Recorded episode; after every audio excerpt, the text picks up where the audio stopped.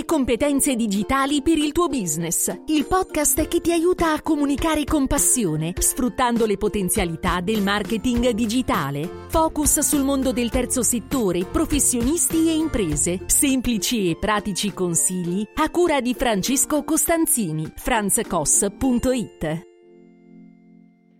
Ciao da Francesco Costanzini, in questa puntata del podcast, il podcast per imprenditori, professionisti o studenti di marketing, in cui cerco di fornire consigli utili per la tua comunicazione, vorrei parlarti di scorciatoie mentali e di marketing. Si definiscono bias cognitivi, mi hanno sempre affascinato. Che cosa sono? Sono errori di valutazione scorciatoie che il nostro cervello segue molto spesso senza neanche accorgersene.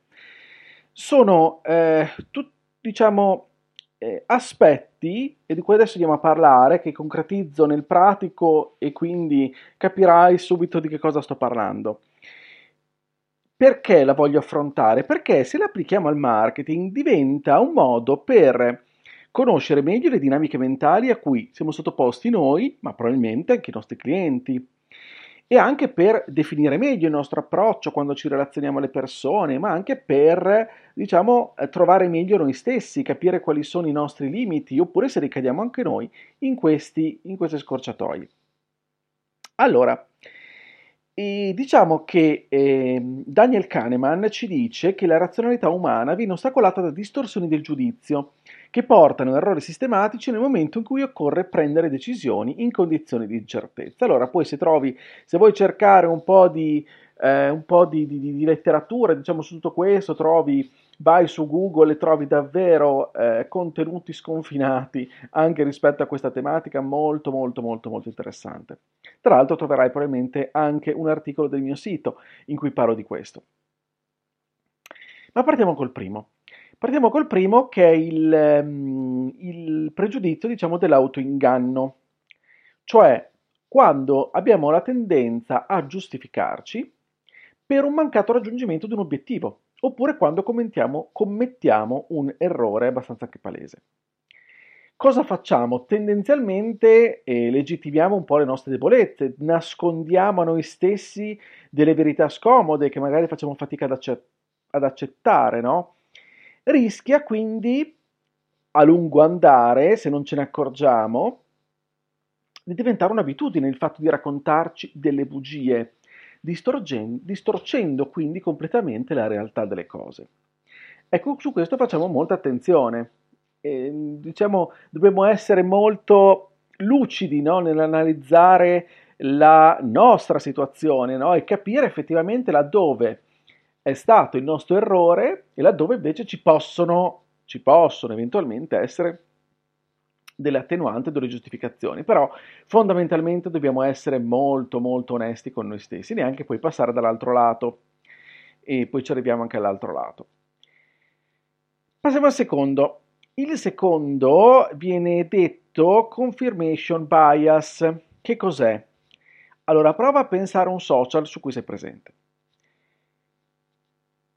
Quando prediligiamo le informazioni che confermano le nostre convinzioni, scartando eh, le prove, i messaggi, diciamo, contrari alle nostre idee di partenza, ecco che ricadiamo in questo trabocchetto, il confirmation bias. Quindi andiamo alla ricerca, diciamo, di, di contenuti o di, di, di eh, anche di, diciamo, di commenti o di altro genere che stiano, diciamo, nel nostro, nel nostro quadro, cioè che confermino quello che noi, quello in cui noi crediamo.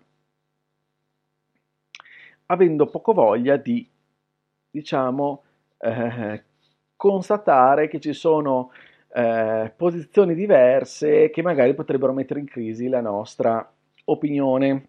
Ok?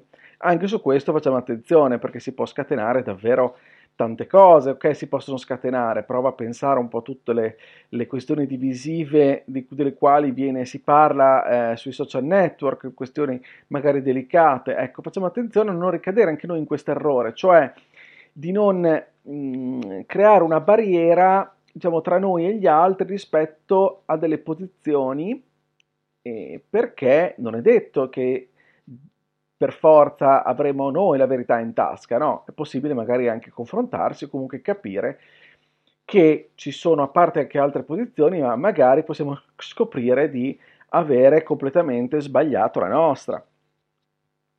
L'importante è sempre capire e distinguere le fonti, eccetera, eccetera, ovviamente. Terza, sindrome da privazione. Che cos'è? Eh, ciascuno di noi odia perdere qualcosa.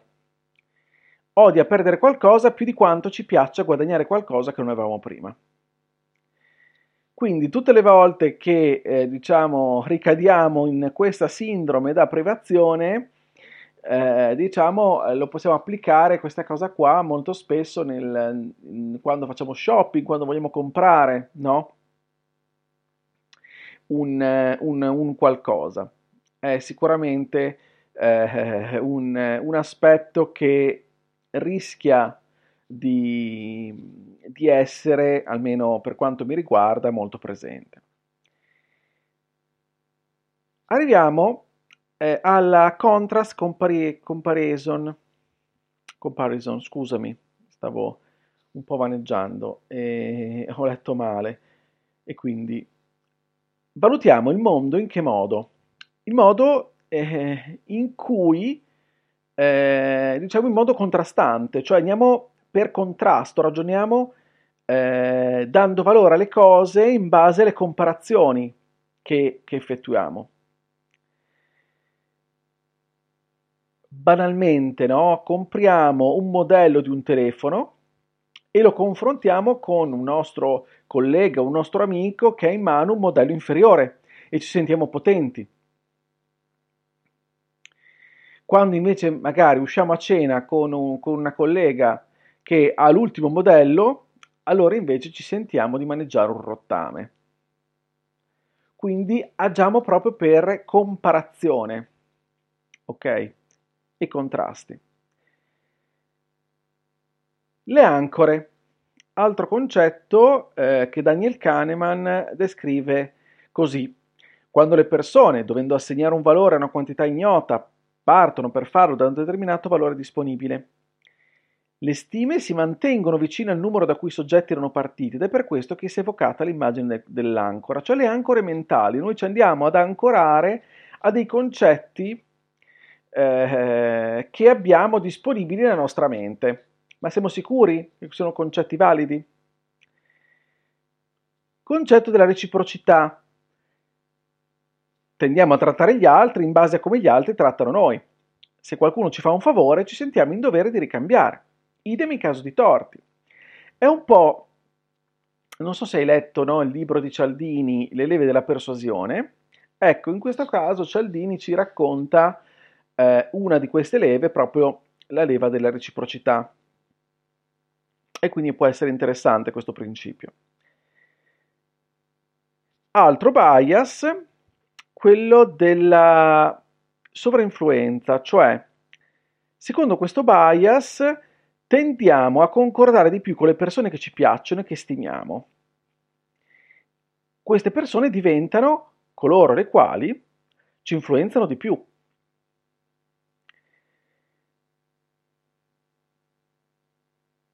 magari preferiamo brand o prodotti che vengono associati ai nostri personaggi preferiti. Non so, eh, il fenomeno dell'influencer marketing in un qualche modo si basa su questo. Comunque, tutti questi concetti, per approfondimenti vari, nell'articolo che ti, ti, ti, citavo prima, in cui ho raccontato sul mio blog queste cose, ti linko in descrizione ti metto il link dell'articolo perché lì troverai anche ulteriori link di approfondimento su ciascuno di questi bias. Ok, quindi adesso te li sto presentando in modo molto schematico e veloce, ma lì troverai sicuramente tanti, tanti approfondimenti. Andiamo avanti. Social proof. Anche in questo caso mi viene da citare Cialdini, perché sempre nel suo libro Reame della persuasione, nel capitolo dedicato alla riprova sociale, ci dice così. Uno dei mezzi che usiamo per decidere cosa è giusto e cercare di scoprire che cosa gli altri considerano giusto è il principio che vale specialmente per determinare qual è il comportamento corretto da tenere in una data situazione. Le azioni delle persone che abbiamo intorno avranno una parte importante in questa decisione. La tendenza a considerare più adeguata un'azione quando la fanno gli altri normalmente funziona bene. Di regola commetteremo meno errori agendo in accordo con l'evidenza sociale che al contrario. Questo aspetto del principio della riprova sociale è il maggior punto di forza, ma anche la sua debolezza. Ci offre infatti una comoda scorciatoia per decidere come comportarci, no? Ma allo stesso tempo ci espone gli attacchi dei profittatori in agguato.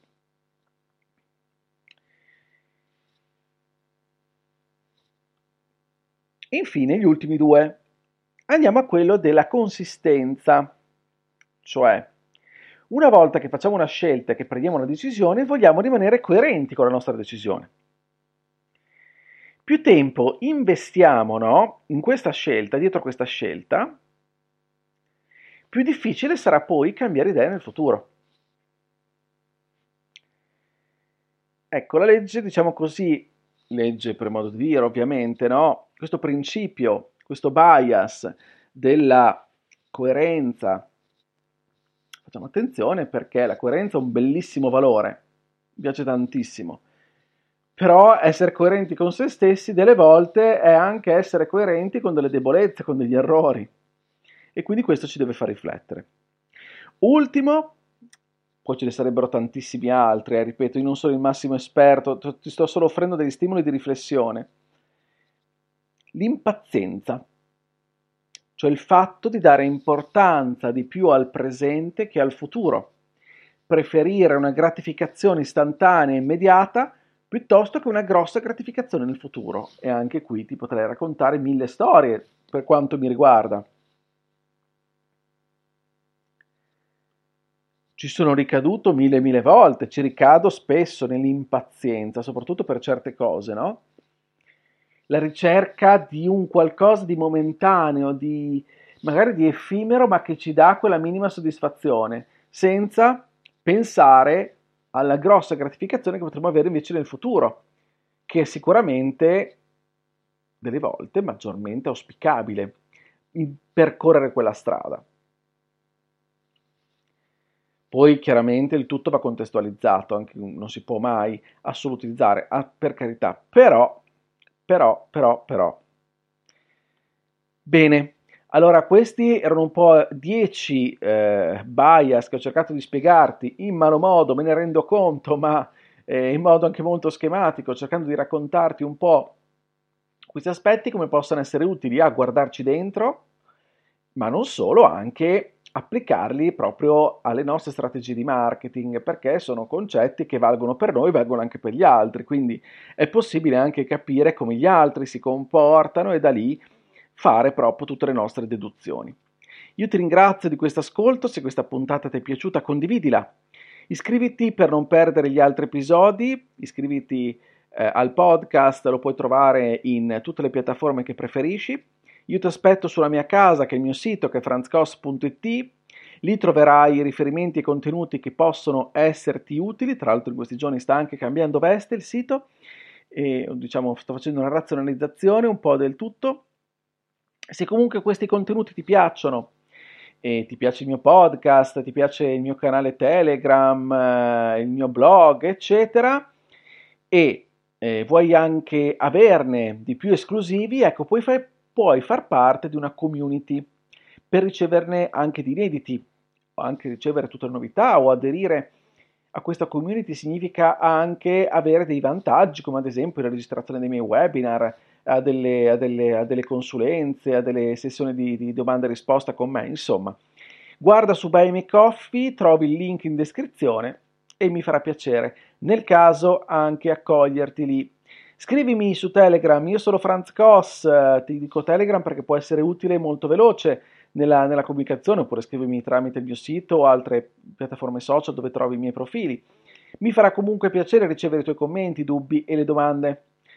Non mi resta altro allora che augurarti come sempre una buona comunicazione con il podcast, ci sentiamo la prossima settimana. Ciao da Francesco!